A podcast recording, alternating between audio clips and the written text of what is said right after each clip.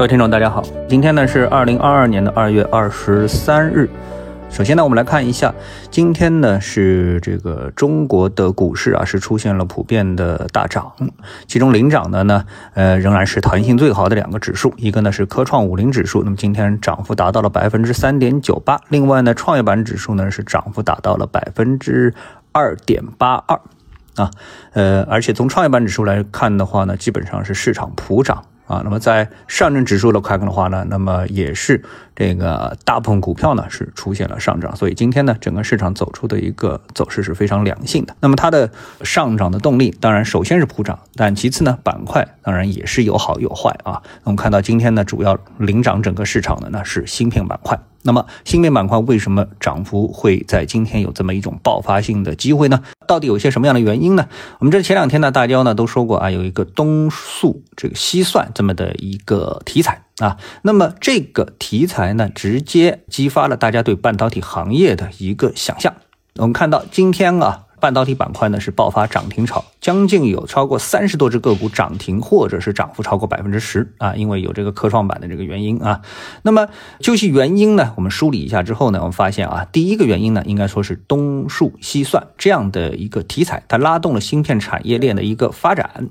第二个原因呢，是英飞凌这等斗头部啊，这种头部的这个芯片厂商呢，酝酿了新一轮的涨价。另外一个呢，就是东乌克兰的这个形势。啊，这个乌克兰的这个形势呢，原影响了全球半导体的供需，以及第四点呢，就是年报业绩业绩的预期啊。好，我们先来看这个东数西算。那么这个呢，呃，有证券公司呢，这个盘点了一下，说啊，这个工程如果说全面启动的话呢，将从短、中、长三个阶段呢来拉动半导体芯片产业链的发展。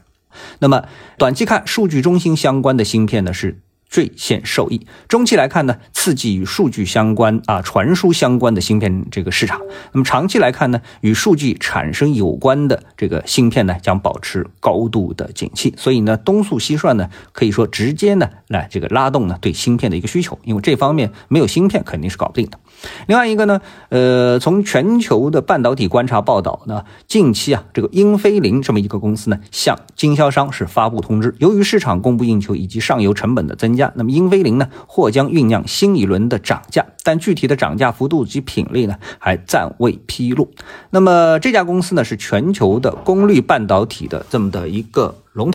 在这个芯片的一些子领域方面呢，这家公司它的一个市场占有率呢，可以说是非常的高。呃，它的一个涨价预警呢，对于行业的景气度风向啊，有着重要的参考意义。也就是说，涨价是因为需求大增，所以这个行业目前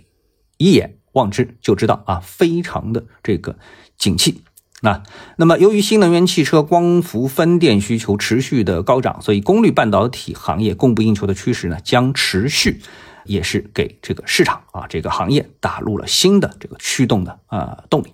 谈到第四个啊，也是非常重要的一点呢，就是业绩保持高增长。就是我们说了半天，这个这个板块这个行业啊，有这样的利好，那样的利好，最好啊，最后呢，还是应该从这个公司啊，上市公司的业绩当中有所体现。那么这次呢，我们看到多家半导体公司啊，公布了他们亮眼的业绩快报啊，包括。这个普旦股份啊，恒玄科技，还有呢物联网芯片等等。那么这些啊，这个主要前面两个公司啊，那么这样的两个公司呢，他们呢，呃，公布了他们的一些业绩啊，这个净利润呢增长是超过一呃一倍。另外呢，梳理近期发布业绩快报的六十二家半导体公司呢，那你可以发现他们的中位数的这个增速啊，就达到了百分之一百一十二啊，平均数是达到了百分之二百一十七。北京军政、国民技术、世兰微均净利润的同比增幅啊，甚至是达到了十倍以上，业绩呢是非常的亮眼。所以从以上这些因素来看的话啊，我个人觉得，特别是这个业绩因素啊，那么是推动这个板块出现反弹的主要的原因。而且我们知道，这个市场呢，这一段时间呢，一直呢是处于这个绵绵下跌的过程当中。那么市场呢，急需一定的刺激因素来啊启动一波反弹。啊，那么这个时候呢，我们看到，如果说是有业绩支撑的，并且呢前期呢又是收获了相当幅度的一个下跌的这样一个板块呢，是最容易受益的。所以呢，那么这次呢率先启动了啊这个半导体这个行业。我们看到这个行业当中的这些板块的指数啊，差不多在这一轮啊都收获了将近两成到三成的这个跌幅啊。所以在这个位置上面，那么呃技术上的原因加上基本面的原因而出现大幅的反弹，也在情理之中。啊，好，那么今天呢，我们对市场的对这个节目呢就做到这里，我们下次的节目时间再见。